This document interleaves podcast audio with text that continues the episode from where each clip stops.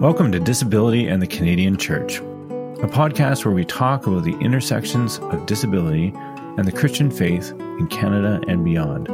I'm Keith Dow. And I'm Jasmine Duckworth. We'll be your hosts, and we're so glad you're joining us today. We're excited to learn from diverse voices as we welcome a couple of guests each week to share their insights and expertise on aspects of disability and faith.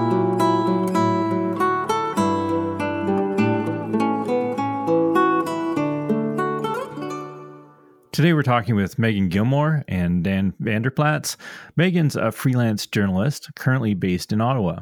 She's worked for news organizations in the Yukon and New Brunswick and covered labor issues for Rabble.ca. As a freelancer, her work has appeared in publications including Broadview, CBC, Chatelaine, Toronto Life, Toronto Star, The Walrus, Faith Today, and Christianity Today. She's reported on disability news and policy for Accessibility Media Inc.'s programs since 2016 and currently hosts the podcast Connecting Disability on the Accessible Media Inc.'s podcast network. Meagan was nominated for a National Magazine Award in 2022 and a Digital Publishing Award in 2021 for writing and reporting related to disability. She won the David S. Barr Award in the college division from the Newspaper Guild Communication Workers of America in 2011. Dan Vanderplaats is the Vice President of Advancement, Marketing, and Communications at Elim Christian Services, a Christian disability ministry based in Crestwood, Illinois.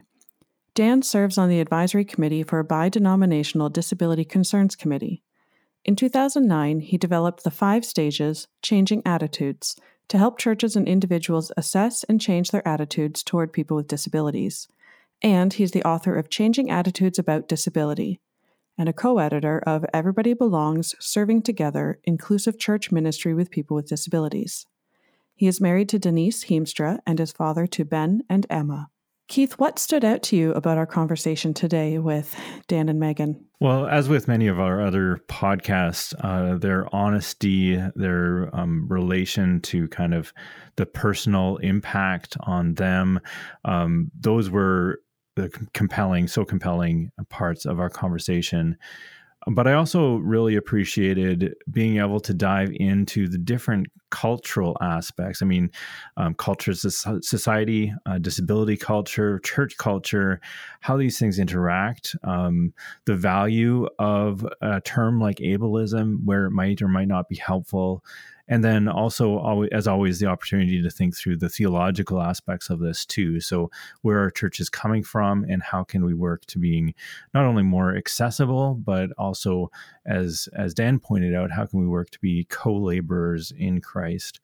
What about for you? What stood out for you today um, for me, it was when we asked a question about internal ableism, and they talked about some of their own experiences. And uh, as they shared, it was like they were in my mind telling my experiences um, in much more eloquent words than I could put together. And it was just really interesting to um, to resonate so deeply with what they were talking about. And I think that goes to what you were just saying, talking about disability culture and some of those shared experiences. I also really um, loved how they kept bringing the ideas back to the theology and the idea of um, what we know in Scripture about sin and about being made in the image of God, and just these ideas that we know them if we're in the church, but they they applied them in such concrete and interesting ways to the idea of disability and community and ableism. That was powerful for sure. And now to the interview.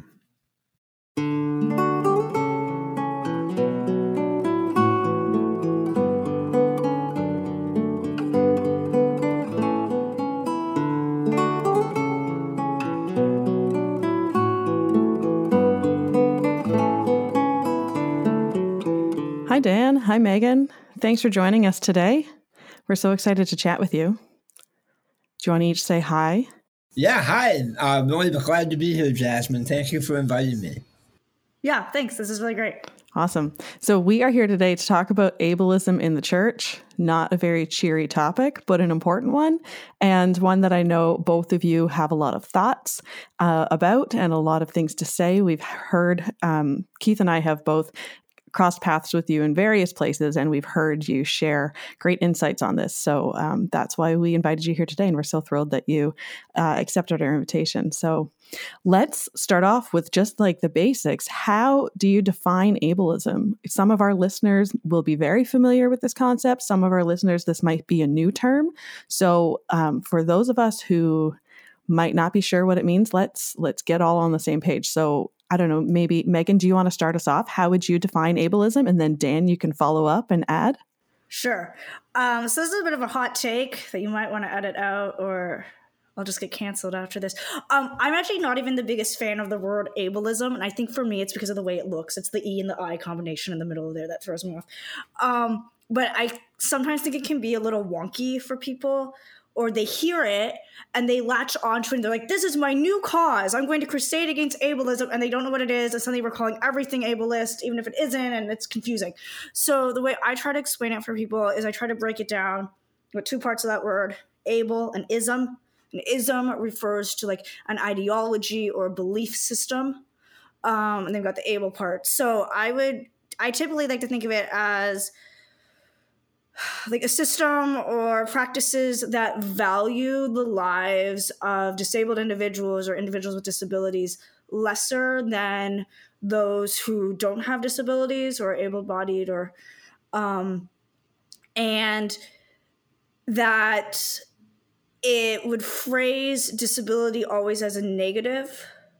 Um, that's how disability would be seen in ableist conception that the best life is a life without a disability and taken to its logical conclusion it would say that it is better to be dead than to live with a disability. Yeah, thanks for that uh, definition, Meagan. I uh, I would agree with not being a huge fan of the word, the term ableism, uh, and I you know, the context in which we operate, me in, in the Midwest of uh, the United States, uh, has some impact on that. I find that words like ableism uh, carry a lot of political connotations, and that can either incite a conversation in a direction other than the one you intended to go, or it can shut down conversation before it even gets started. And so I think asking for a definition of it is extremely helpful. Um, and a couple definitions uh, that I had uh, that I've shared. One is, and I think this is just like a general like Wikipedia version. Um, ableism is the discrimination of and social prejudice against people with disabilities based on the belief that typical abilities are superior. At its heart, ableism is rooted in the assumption that disabled people require fixing and defines people by that disability.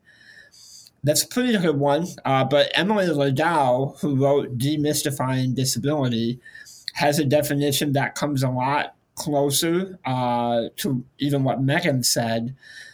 She says uh, ableism is attitudes and actions that devalue someone on the basis of their disability. And I find that a very helpful and simple definition, which is very accurate because, I don't know, for me, it has a lot to do with a sense of value, the, the, the sense of value that we place on other human lives. Um, for a lot of reasons that don't have anything to do with who that person is.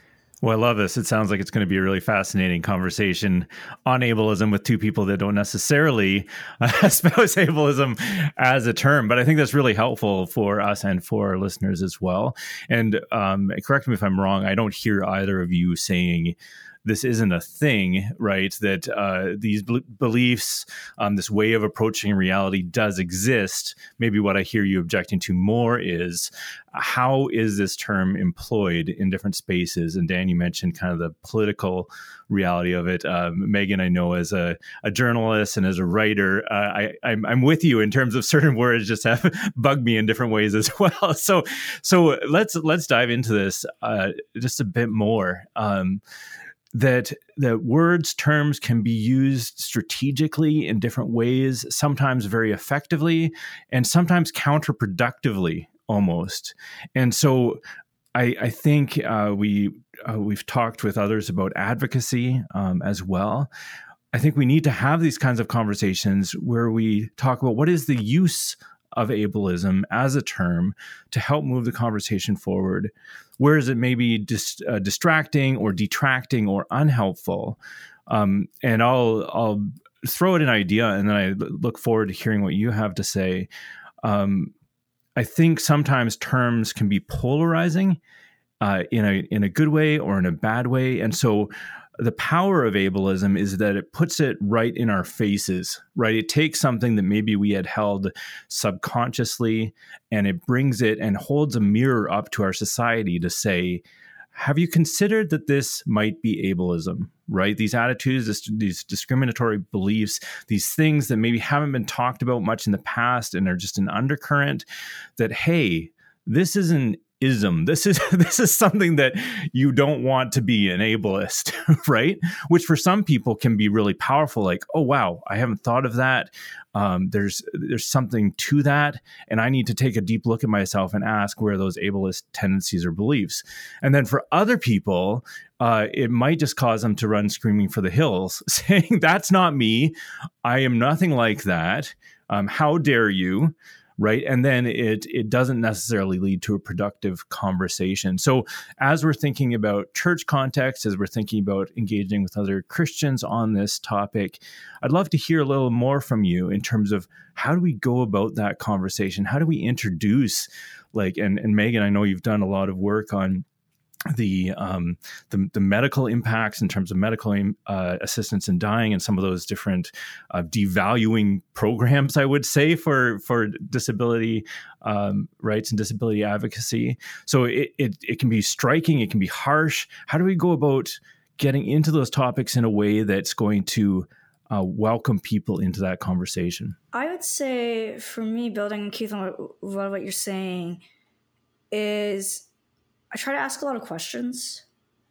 So before I come out and say, I think you are a total ableist and don't you understand that like I am a legally blind woman in Canada and I, I live in a country where the criminal code like if I wanted to I could find doctors who could give me a lethal injection simply because I'm legally blind and you know um so you're ableist and you are now supporting the ideology that is literally leading to the deaths of thousands of Canadians. Um, that's pretty harsh. Um, and while I think that, I think those things are connected, um, if I ever have a conversation with somebody, I just want to ask them a lot of questions. Like even, um, what's been your experience with disability?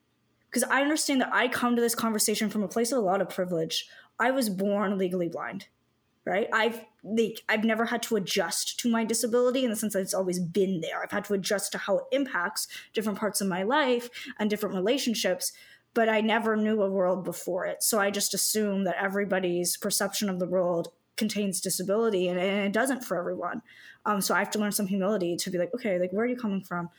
Um, yeah just ask a lot of questions about that. Um, people like like what are you afraid of um, and I'm really mindful right now. Like we were having this conversation about ableism in the church, and I may say some things, Dan may say some things that um, may sound very bold and harsh. And I just want to know, like, I know for me, my heart, I think the heart everyone around here is the only reason I'm having this conversation is because I believe in the church.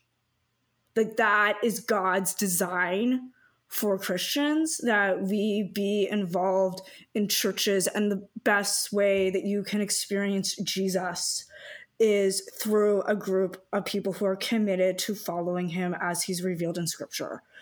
Um, so I think when we're having this conversation, like from a, with, with other Christians, a lot of it is like really comes down to like, what do we believe about God? And how does disability interact with that? How what might jesus want to say to our fears or our anxieties about disability Yeah, it's beautiful, and I think you've um, you've really set the tone for how we're approaching this conversation too. Right, that it's not it's not with a big hammer just wanting to whack people for wrong beliefs or wrong ideas. Because we know, I, am speaking for myself, I'd have to hit myself over the head with that as well. It's it's uh, how do we how, how do we enter into this in a spirit of love and um, and constructive feedback for uh, for for others and for ourselves. Uh, Dan, did you want to pick up on that and, and, add anything to what Meagan was saying? Sure, I I, I uh, really appreciate your uh, perspective on that, Meagan. And what kept on coming to mind for me is the conversations I've had and the carefulness with which I use a term like ableism.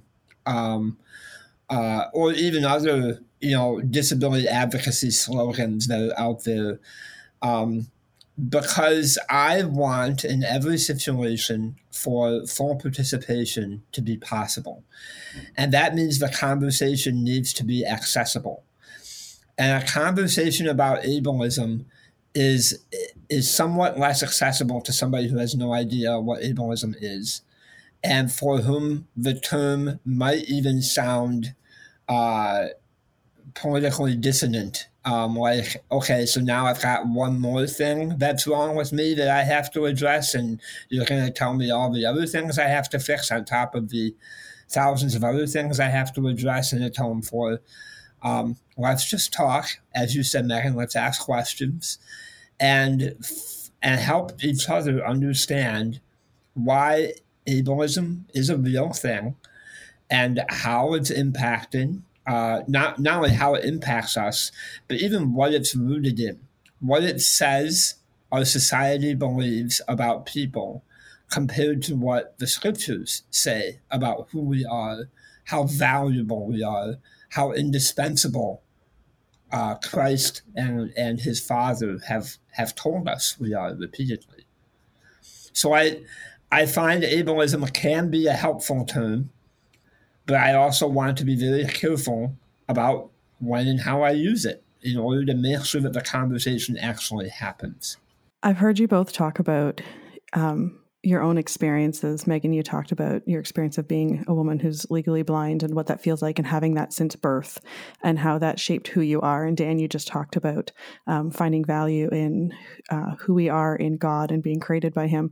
Uh, I am somebody who's acquired a disability later in life and I had to adjust to that. And my faith was a big factor of how I processed that and um, the grief and the joys that I found in living with disabilities.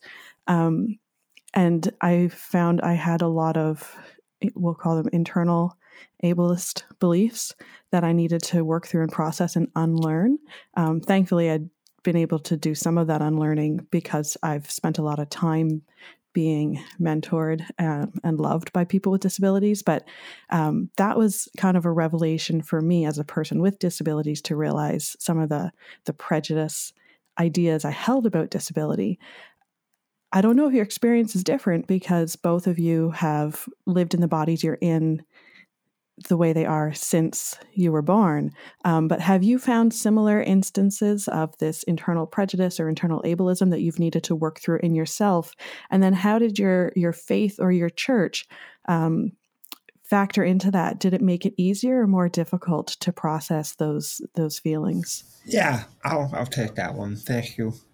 Um, well, I think it's uh, yeah, because I was born with the disability that I have, the speech disability I have, but wasn't really uh, aware that I was disabled until I was, I don't know, eight, nine, ten years old.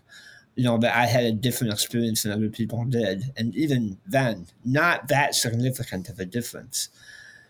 But my parents made that story part of my story. And, uh, you know, I, I began to draw a sense of identity from the fact that I had the disability I did, that I had overcome the challenges I had. And what I didn't realize I was doing was that I was internalizing an, an ableism, a form of ableism, as a, as a result of that. I think it's impossible to grow up with a disability. It probably is impossible to grow up with a disability and not – kind of internalize or normalize ableism within your life in some way. Um, what I, the way I've seen that happen uh, and still manifests itself today is in two main impacts. The first is I have this inherently defensive, reactive posture that I have to always modulate, in which I am constantly poised to overcome every situation uh, that people believe I cannot handle. You know, this kind of I'll show you type of attitude. Um, the second main kind of psychological impact of, of that ableism, that internal ableism, is this innate self doubt uh, that says I don't deserve it when good things do come my way. Um, and while I've never ever actually actively sabotaged the good things that come my way, I do I do find that I still question them. Like, how is it that I got married and have kids and that we have a healthy family and we're all you know faithful uh, and following God and and spending time together. How is it that my church family cares so much for me that other people look up to and respect me? How could I have even earned the position that I'm in at the organization where I serve? There must be some excuse or somebody wasn't paying attention uh, that I got uh, put into this role and don't actually deserve it. And that's why earlier when I was defining ableism, I really resonated with Meagan's, uh, you know, connecting it to value because that's exactly how I process it as well. Um, there's this question of, am I worth it? Am I uh, worth the efforts of other people? Am I worthy of time and attention from other people? These internalized and externalized examples of ableism are simply skewed views of human value. They root our value in what we do or what's wrong with us or what we accomplish, what we get paid, what we have in our bank accounts, who our friends are. And recently, as I struggled with a sense of whether or not I deserved the, the new position I've earned at Elim, I was simultaneously receiving all these other forms of, of affirmation for other areas of my life.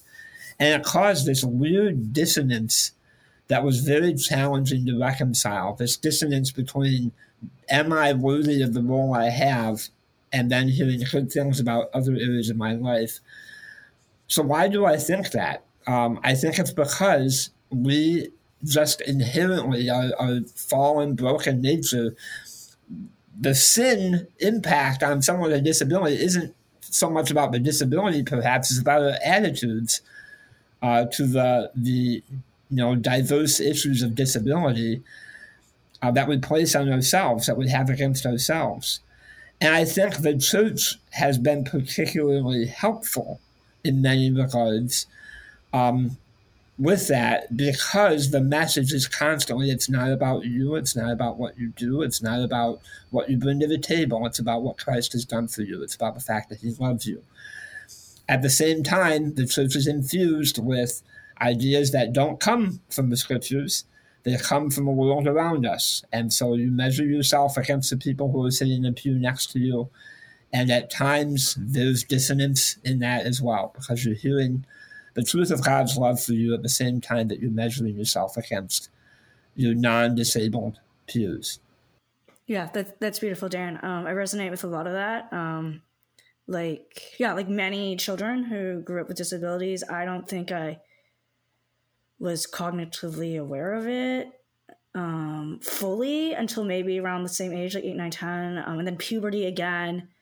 Um, I've said this often. Like, puberty as a disabled girl is like its own special form of like how like it's just it's like understanding how to relate to your body like it's just it's all the messy things but you don't may not even understand how to express it because it, there's just so many things going on at one time. Um, so for me, very similar. Um, the need to um, overcompensate for my disability so the sense that like i always have to be prepared right so for example i'm currently finishing a graduate degree in journalism at carleton university in ottawa and i'm taking a course on reporting on the supreme court of canada very excited for this class. It was one of the classes I wanted to take when I started in this program. And last week, uh, so we're speaking at the end of March. So uh, last week, my class attended a Supreme Court hearing, really important uh, case uh, in Canada right now about an, an, federal environmental law and whether or not it infringes on provincial jurisdiction. Anyways, if you're a policy wonk and care about Canadian federalism, this kind of stuff. So we're there in the hearing because we have to, our class assignment is to write an article about it and um, you can go online beforehand and the supreme court will tell you who all the lawyers will be who are presenting and their names their proper spelling all that thing. So i went on beforehand and i printed out a large print version of that so i would have it for me. Um, and then like my prof came up to me at one point and was like oh meagan like, you might not be able to see it but here's the list of names. And i said no problem. I have it. Like i've already gone. I've done my extra homework. I am super prepared for this. Yay. Um, so like this and like sometimes that's a really good skill skill in the sense of like being able to problem solve or think about how different people are accessing information, but it's also exhausting to feel like, oh, I always have to be like 10 steps ahead of everybody else and be prepared for every contingency plan. Um, and it's all on me like i have to hold all of this and if i if i mess up then we're all it's all done. Um so there's definitely that. Um you know for me uh, and this is funny because in the last week i've had like two conversations with journalism classes about disability reporting. Um so um the fact professionally because i do do some writing on disability policy um like devaluing the work around that and being like, oh, they only thought that article was good because it's about disability and they're pitying me and blah blah blah blah. And I say that, and some of those articles have been nominated for national awards. Okay, like they've got a national, they haven't won anything yet, but like they've got a national recognition. But there's still part of me that's like, okay, but was it because it was well written, or was it because it was about disability? Like I don't know. Um, so not being able to take a compliment, um, like at all it's probably one of the ways. And then at other times, thinking, and we might get into this more, um, like times where I've been hurt because of how somebody has treated my disability or um, let's say how somebody like in church leadership has maybe talked about disability or addressed it. When i feel that pain sometimes my first reaction has been oh it's not that big of a deal. Like let's try to brush this off. Like it's just about this this isn't as big as someone else's problem. And I know for me, uh, like my parents, like Dan's, I think like, um, I just want to be really clear on that. Like my parents are not perfect parents, but they on this topic hit some things out of the ballpark to for a baseball analogy opening day soon um very quickly like the fact that my parents i'm a 34 year old adult they have zero tolerance for any discussion of this is a punishment this is a bad thing um god is mean because of this like zero tolerance for that discussion. Um, my parents were very clear from the beginning that every human life is made in the image of god and that includes disabled life and there's nothing there's nothing wrong with you having a disability. Um, and I grew up in church environments that would be very um, opposed to theologies that would indicate that God must physically heal you. Um, so even in that environment, it still sneaks in. I think going with Dan said, I think for me, it's just a reminder of, um, um, and I've spent a lot of my adult life in churches that would fall in the Reformed theological tradition. So this is probably coming out here. Um, it's probably like a reminder of how pervasive sin is, right? And like Adam and Eve are in this garden, they have everything provided for them, and still there is this part of them that goes, maybe God isn't good. Maybe that one tree, maybe he's holding back something good for me, and we need to go and we need to grab it. Maybe he actually isn't as good as he tells us that he is. Um, so I would say, even though my disability has often been a reminder of the goodness of God, um, because of sin being what it is, it's it's the thing that I will lobby against him and lobby against him and be like, you know, if you were doing your job, this wouldn't have happened. Um, and like living in that tension. I love how you've um, you've brought in the connection between the theology of many of our church practices and the the weight or the toll that that can have on um, particular people, groups of people, right? And I think um, that's something that's been powerful for me as I've wrestled with ableism in myself as you know a temporarily abled or relatively abled uh, white male, middle aged. I I have a lot of privilege, and it's easy to to just walk. And there we go. There's an ableist term through life uh, in kind of a, a way that assumes that things are going okay right when you have a when you have a world that is basically made for you um, it's it's it's easy to look at those um, who are facing barriers, who are wrestling through things, and saying like, "Why is why is this so hard?" and so, ableism um, is a way for me, or a term for me, to say, "Okay, there's something here, right? There's a weight, there is a toll that that my expectations, that our societal expectations, that our constant devaluing of the disabled experience have, and it's a toll." Um, as each of you have shared so powerfully that impacts your own lives in different ways. It's a tool that impacts Canadian society in different ways in terms of how we engage people, how we help people to be um, full and flourishing members of our communities. And it's a it, it's a it's a tool that has a really profound effect on our church experiences, and I would say our our ability to to live out what it means to be the body of Christ right? And and then you mentioned earlier how our c- culture, how our society, how our um, how the waters that we swim in continue to impact church, right? They they seep into uh, a community that is supposed to be shaped around Christ's example, around um, seeing each person as beautifully created in God's image, and together created in God's image, uh, a place that that sees each member as indispensable and having a unique gift and contribution. Uh, and it it can distort that. It can distort us to not see the barriers and the, the, difficulties and the realities for so many people that are part of the community. So let's let's talk a little bit more about that. Let's dive into that. Um, either, and you can take this the direction that you want.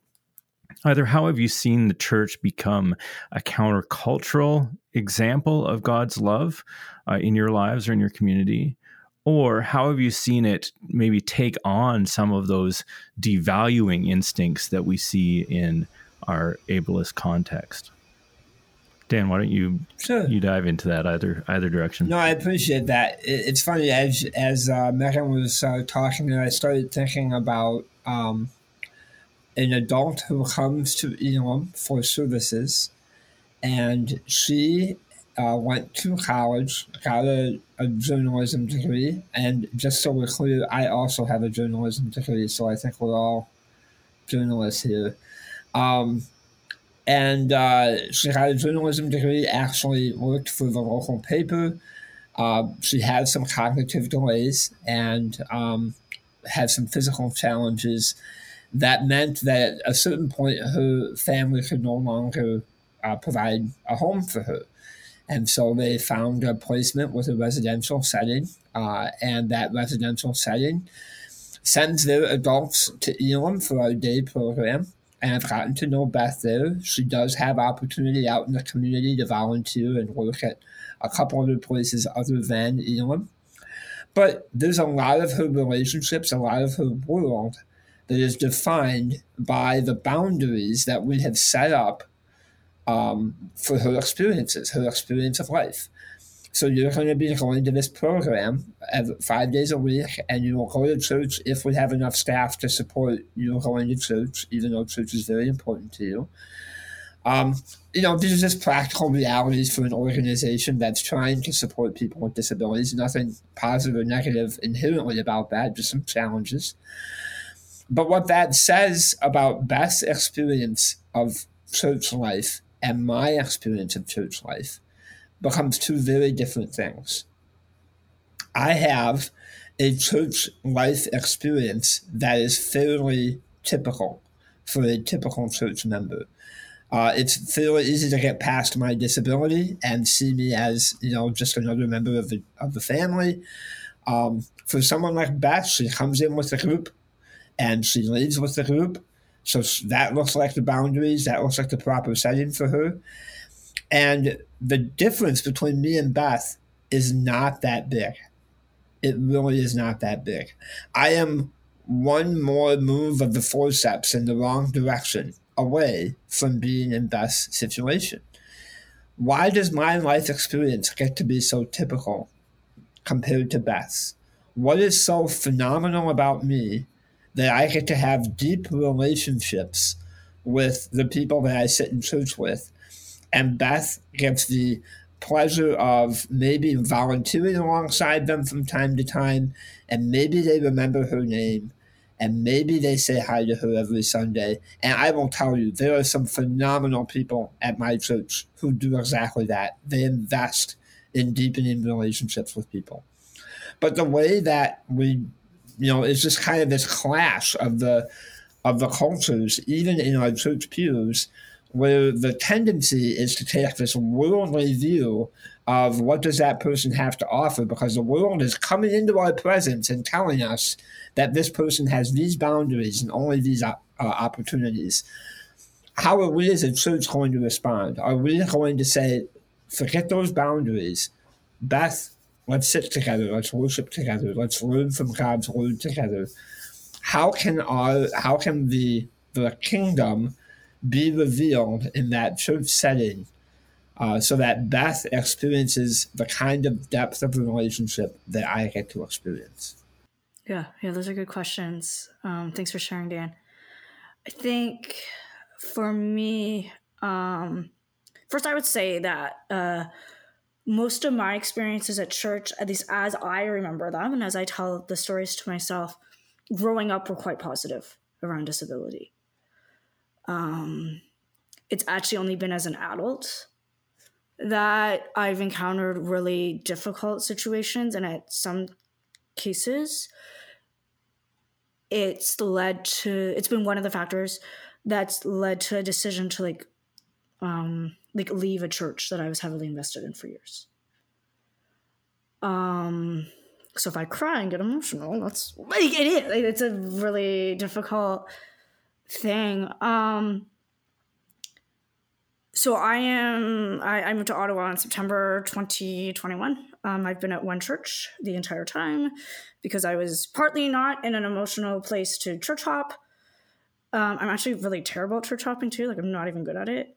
Um, and I had friends at the church. I kind of knew I'd end up at this one. But one of the reasons why I ended up there is because we we rent um, for the young church. We don't have our own building, but it's very clear if you go on the church website that this is a wheelchair accessible facility. Like that sentence is there. Um, and I remember like the first time I met up with our senior pastor talking about that. Um, and he was like, "Oh, like that was a deliberate decision, like that we made as an organization. That even though we rent, we would only rent a wheelchair accessible facility."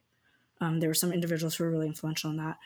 Um, so like little things like that, um, even though I don't use a wheelchair, uh, it means the world to me that there are people in my life who I don't think they know Jesus, and sometimes they appear interested in the fact that I'm a Christian and go to church, and the fact that I can tell them, "Hey, if you want to come with me on Sunday, you can." Like this is not an issue. Um, that means a lot. I think for me, the ways I've seen ableism work in churches, um, this is partly because I work with words for a living. I'm every pastor's dream. Um, I maybe overanalyze, but if you're going to use disability as a sermon illustration, please know that I am sitting there now, even if I was like half asleep 30 seconds earlier, I am now fully alert and on edge. So I don't think scripture is ableist. As somebody who is legally blind, I do not object to the Bible using blindness as a metaphor for sin. I've seen that actually in my own life, and I'm happy to talk about that more later. Um, I often will take issue with how disability is used as an illustration. Um, so the, you know, we're going to list all the terrible things that could happen to you in your life, and it's like your spouse could cheat on you. Um, there could like a war. There could be an invasion of where you live. You could lose your house. Um, like death. And then they'll be like and you could have a child born with a disability. And i'm like okay here. Like i think we've kind of overstated what it is. And not and to be clear if you're a parent and going through this like i just want to acknowledge it is difficult to adjust to that. Um like we're all nobody's saying this is easy but any parent i've spoken to who has a disabled child like they sometimes have a hard time comprehending the question what's hard about raising your child because of the disability? Like like what are you talking about? Like this is my kid. I love them. I'm just doing what any other parent would do like why why is that even a thing? So i notice a lot i notice a lot of the illustrations. I think Joni Eareckson Tada has spent her life serving the global church and disability and it drives me crazy that she gets like pulled out in like every random book as like the example of like the worst thing that could happen to you because that's not even what she says if you like read her writing so i'm like okay like what is going on? Um that's when i notice a lot um and then how we discuss accommodations that might be needed. Um so I don't drive a car for the safety of humanity. Um, and like Canada, geographically, we are a large piece of land with a very small uh, population in proportion to our landmass. So that means that transit is often always an issue wherever you are, particularly on Sundays, if you're trying to get to church. Um, so I like I have a rule like I won't attend a church that I can't get to. Um, on public transit. Like when I when I was moving to Ottawa, I had a feeling what church I would end up at, and so when I was looking at where I should rent an apartment, I would just put in the church's address in Google Maps and figure out what the transit route was, and that's how I figured out where I would live.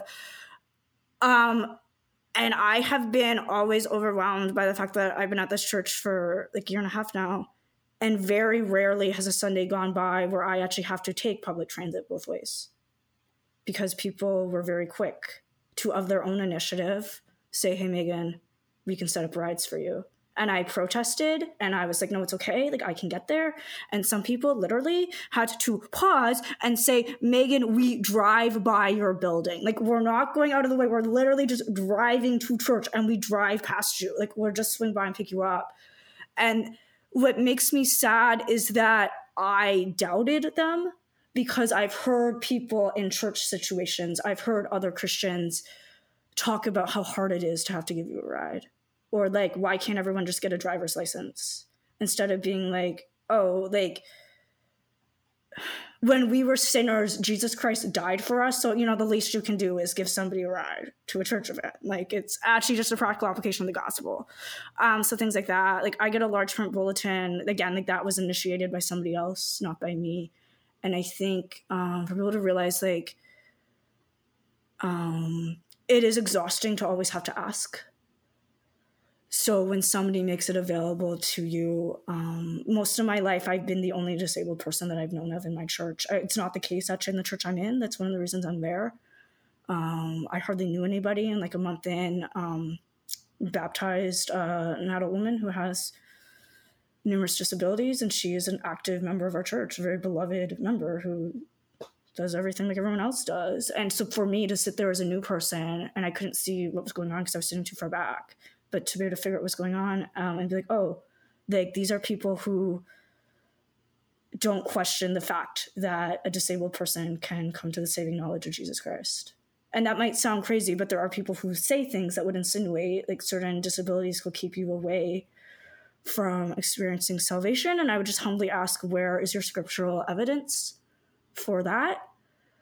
Um, and would you say that about any other group of people based on a characteristic of their life? Awesome. You guys made some really good points. And thank you for sharing personal examples from your life and stories. And I, I appreciate, Meagan, that you even were uh, open to crying on here because Dan made me cry when you were talking about um, not feeling worthy about things in your life. Yeah, that resonated. So um, I think it just underscores yeah. that what for some people is an academic idea or just a neat bit of like ideology to kick around for other people it's like deeply personal and tied to the the core of their being so thank you both for being vulnerable enough to to share some of those stories today so you were just responding to Keith's question about how broader society seeps into the church and how we can see those like ableist tendencies shaping our our experience of church on a Sunday morning or being part of a church community. And you guys spoke to that really well. Um, but the flip side is possible as well that the church can influence broader society. So let's talk a little bit about how like you both give examples of like churches getting it right and doing it well and being intentional to see every person as made in the image of God and part of the body of Christ. Um, so, are there ways that the church can take that ideology and influence the broader society and actually advocate for change in the world around us? Um, so, can you give examples or can you give advice that you would like to to give to churches on how they can try to combat ableism in their own practices as well as in the broader community and how they can be that um, that influence for change that agent for change? I'll leave it up to you who starts. Okay yeah uh, i guess I'll, I'll, start with this one. Um, so both like some like practical things that you could do within your congregation. Um one is like both Dan and I have said that we are reluctant to use the word ableism, but it is a word and it is a conversation that's happening. So I think, especially if you are in a position of church leadership, particularly if your position includes a, a teaching element where you are teaching people scripture, um, be aware of like what this conversation is. So you know, like in the same conversation, um, like the first time I ever really talked to St. Pastor my church, we talked about the building being wheelchair accessible. He used the word ableism he's like, oh, like, did you find these certain church experiences elsewhere in your life ableist? And I was like, oh my gosh, pastors know the word ableist. It was like, ah! like I don't know what is going on here, but um, wow. Um, so like, just like it might help you to um, just learn some of those things. I understand they probably didn't cover that in seminary.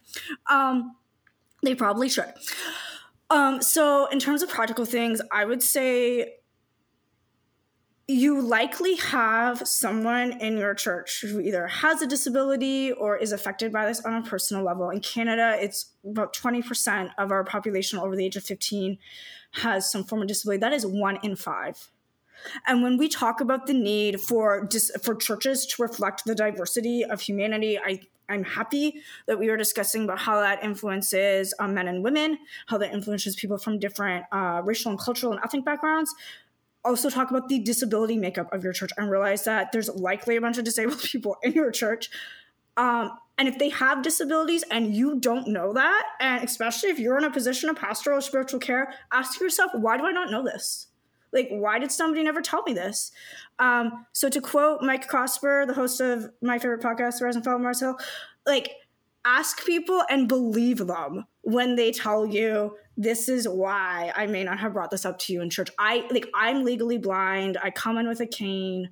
I grew up in a family super involved in the church. I can figure out a church structure. I have no problem like having my friends also like be my pastor's wife. Like that's no problem for me because I I'm fine with that. But other people may not be as used to church life.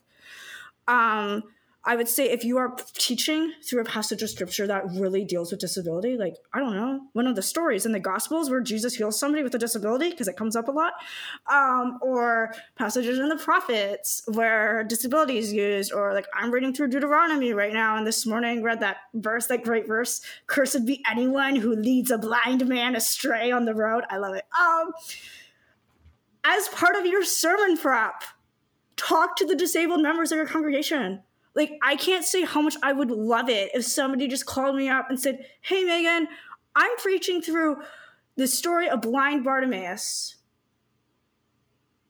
Tell me how you read that. If Jesus asked you, What do you want? would you say that you want to see? Um, like ask us. It's not like we haven't read these passages. It's not like i haven't had to deal with the fact that jesus healed a bunch of blind people and my eyes aren't healed. Like yeah um so appreciate the depth of big theological questions that disabled christians have had to wrestle with on just as a fact of life um and and use that. Um and then in terms of broader social things um, you're all gonna tell I'm like a millennial when I start talking this way, but contextualization is important and you should know what city you're part of. Um, so get involved in your community. Um, housing development projects. So much like zoning regulations and things about like giving disabled people um, affordable accessible and appropriate housing at all stages of life. Uh, that's huge um, and if a building development comes up in your neighborhood get involved with that. Um, if you are a church and you are blessed to own your own building, consider what would it look like for us to maybe use part of this to provide housing for people or to provide employment for people. Uh, you have space, you have real estate, you can use that in so many different ways. So I would say like getting involved um, on the ground up um, and just asking really good questions. So um, I had a pastor several years ago um, who first time we met we were like just like the disability thing came up and he was talking about it. And at the time i just finished my undergrad uh, so i was still very much employed and my pretty much 100% sorry very much unemployed. And pretty much 100% of my income came from the ontario disability support program which is the social assistance program uh, for disabled ontarians. And he very gently but very bluntly asked me megan how much money is that? And do you have enough money to pay rent? Because you're going to my church, and as your pastor, I need to know if there's a way that we can help you if you cannot afford it. And at that time, I was okay, but I would tell people, like, I know you don't want to talk about money. Um, but if you have somebody in your congregation who's relying on social assistance, you likely have no idea actually how that system works. And you need to ask them how it actually works for them and for my, just speaking for myself, if you don't ask me early on, do you need money? I will never ask you, even if I do. Um, I'm not going to initiate that conversation. And if you, if you like 10 years later realize, oh, maybe I should ask Meagan this, I'm just going to tell you no. Because I've decided you don't care and it's just easier for me to not even go there. Um, and that could be wrong on my part, but that's just like you have to ask those questions. I don't want to bring it up. Um, yeah, um, so things like that. Um, and then I would also say when a disabled congregant is like if we're sharing, hey, this is a hard thing about my life because I have a disability, I would just say be careful what motives you attribute to that so often, and I've had a lot of people say this. So if you're one of those people and you're listening to this, I think it was meant in love. I don't think any ill intent. But I'll say, you know, I don't like asking people for rides or I don't like asking people for help. Essentially, I don't like asking people for help because of my disability. And I always get some way, somebody will say, well, Meagan, aren't you just being prideful? Which is a sin. And yeah, there's a bit of pride in there.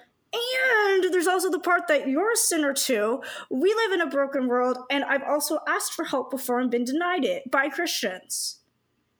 So I don't want to ask for help because I'm tired of people hurting me. And it's not just my sin that's in, in, impacting this conversation, it's your sin, it's social sins. Um, so I think uh, yeah, just being careful about when you when we assume that somebody's individual sin is impacting a situation before we take the time to get to know that situation and all the different factors that are impacting it. That was a lot. I'm sorry, Dan. Go. Well, yeah, I uh, I really appreciate Meagan's uh, response because I heard examples, good and bad, of, of how churches can be part of responding to ableism and how it permeates our world and our experiences of the church. And uh, I'm so grateful that there have been people who's who approached, you know, questions that they brought to Meagan out of respect and concern for who Meagan was as a child of God just as that has happened for me as well. That there wasn't kind of this, well, we gotta we gotta take care of the disabled person, and we'll come up with a solution, and they'll have to accept whatever solution we come up with. Um, you know, kind of that benevolent uh, ruler type of situation. Uh, but that you know, there's actually a concern to say, hey, you're a part of our church, and we would do this for every person in our church. Um, and whether or not you have some kind of disabling condition doesn't impact that at all. Um, yeah, that's just very heartwarming to hear, uh, but also frustrating to hear some of the ways that that, that the church continues to fail at that, uh, that we continue to fail at that. So, what I really took away from Meagan's response, which I wanted to kind of emphasize as well, kind of underline, is that yes, there are needs in our in our churches with people with disabilities. And yes, there are people in our churches that have disabilities who aren't talking up about them because they don't they don't want to draw attention to themselves. They feel like the church has ignored them for so long. What's the use of talking about it at this point? Um, we as churches need to be addressing those needs. We should be knowing who is coming through our doors, knowing what their needs are, and not just their needs, but their relational, you know, what are they part of this church? Are they actually fully participating in the life of the church? Are they part of our leadership structure? Um, not just, you know, there on Sunday. But then, even outside the church walls, the church has an opportunity to be part of this conversation. And I think must be part of this conversation about ableism broadly uh, not only because we have, you know, we can influence politics, we can influence our communities, but because we have something very different to offer. Um, a, a lot of advocacy work, a lot of, um, you know, yeah, I guess advocacy work is rooted in a in a set in a warped sense of who we are as people. Not that we are people who are um, created for a purpose, but that we exist essentially for ourselves. And so the goal of much advocacy work is uh, how do we get this person to be as independent as possible? And I, I feel like uh, our, our Christian churches are telling us the exact, are supposed to be telling us the exact opposite. That we're not supposed to be any more, ind- we're supposed to be less independent than we are. Um, we not only need God, we need each other. And that's exactly the format that the first and second greatest commandments uh, take as well uh, to love God and to love other people. And uh, it me- means that we as churches have something to offer not only to society, but also to people with disabilities, that we can tell them something different about themselves than what society can tell them, than what the world can tell them.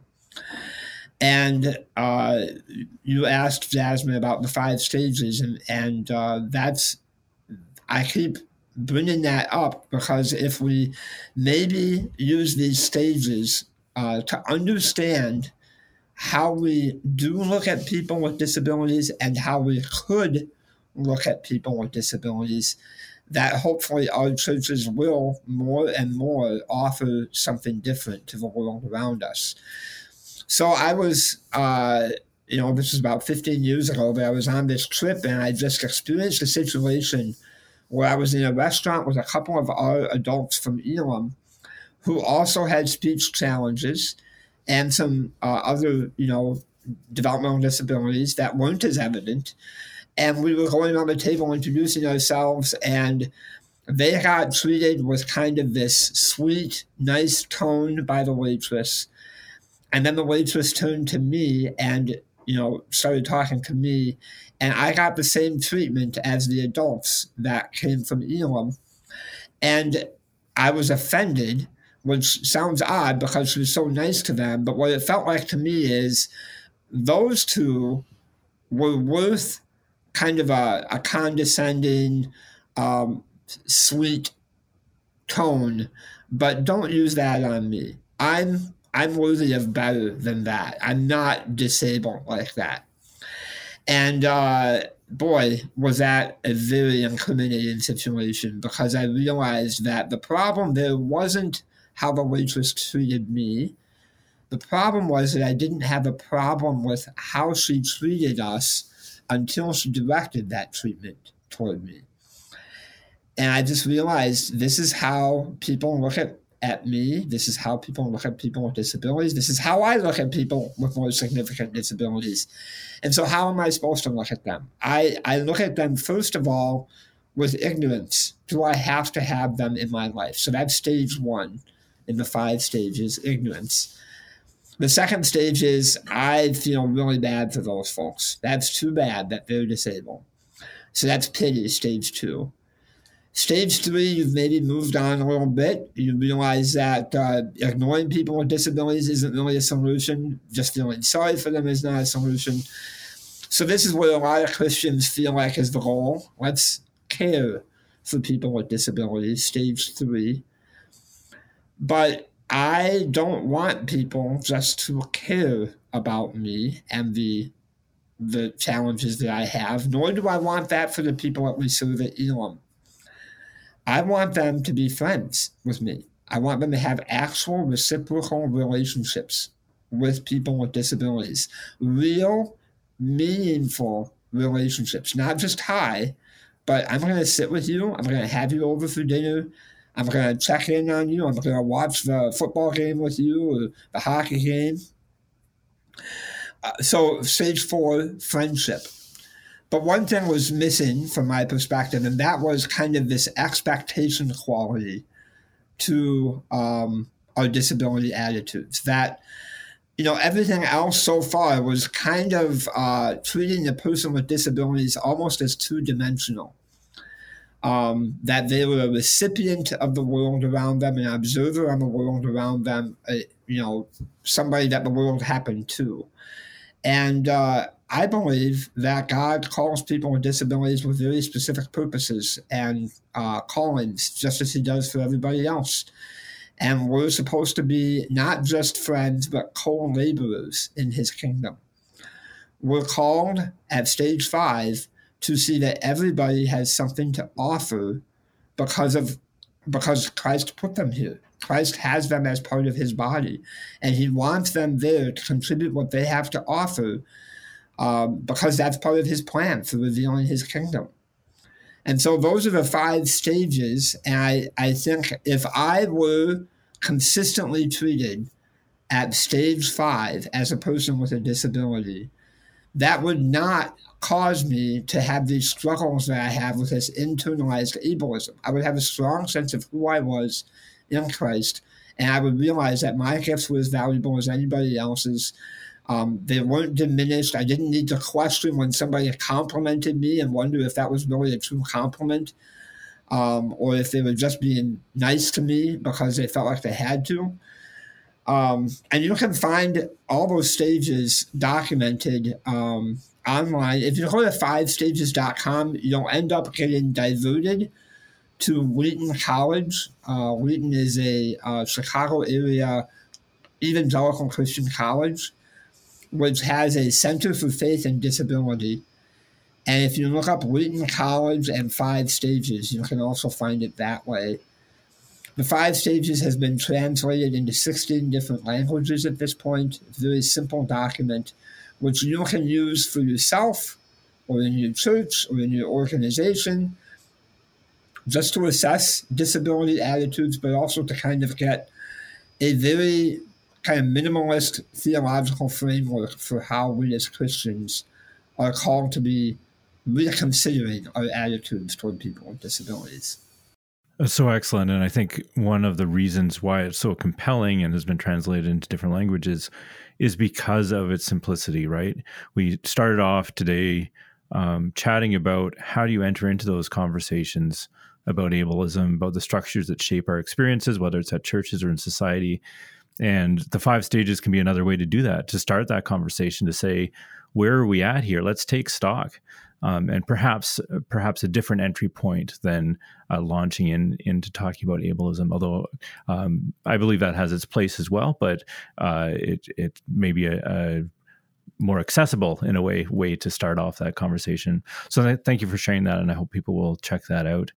Excellent. Well, this has been a wonderful conversation. I appreciate you both taking the time today to share with us your experience, your expertise, and uh, I know that our listeners will really appreciate that as well. So thanks so much. If you liked today's episode, please take a moment to review us on Apple Podcasts or other platforms. It helps people to find this podcast. And why not share this episode with a friend? We'd love to hear your thoughts. Send us an email at ministry at christian horizons.org. This podcast has been brought to you by Christian Horizons and is part of the New Leaf Podcast Network. Christian Horizons is a faith based organization out of Canada. We serve people with intellectual and developmental disabilities in Ontario, Saskatchewan, and in several countries around the world through Christian Horizons Global. You can find more information about us at ChristianHorizons.org. Special thanks to Tim Bratton and to the New Leaf Podcast Network team, and to you for listening.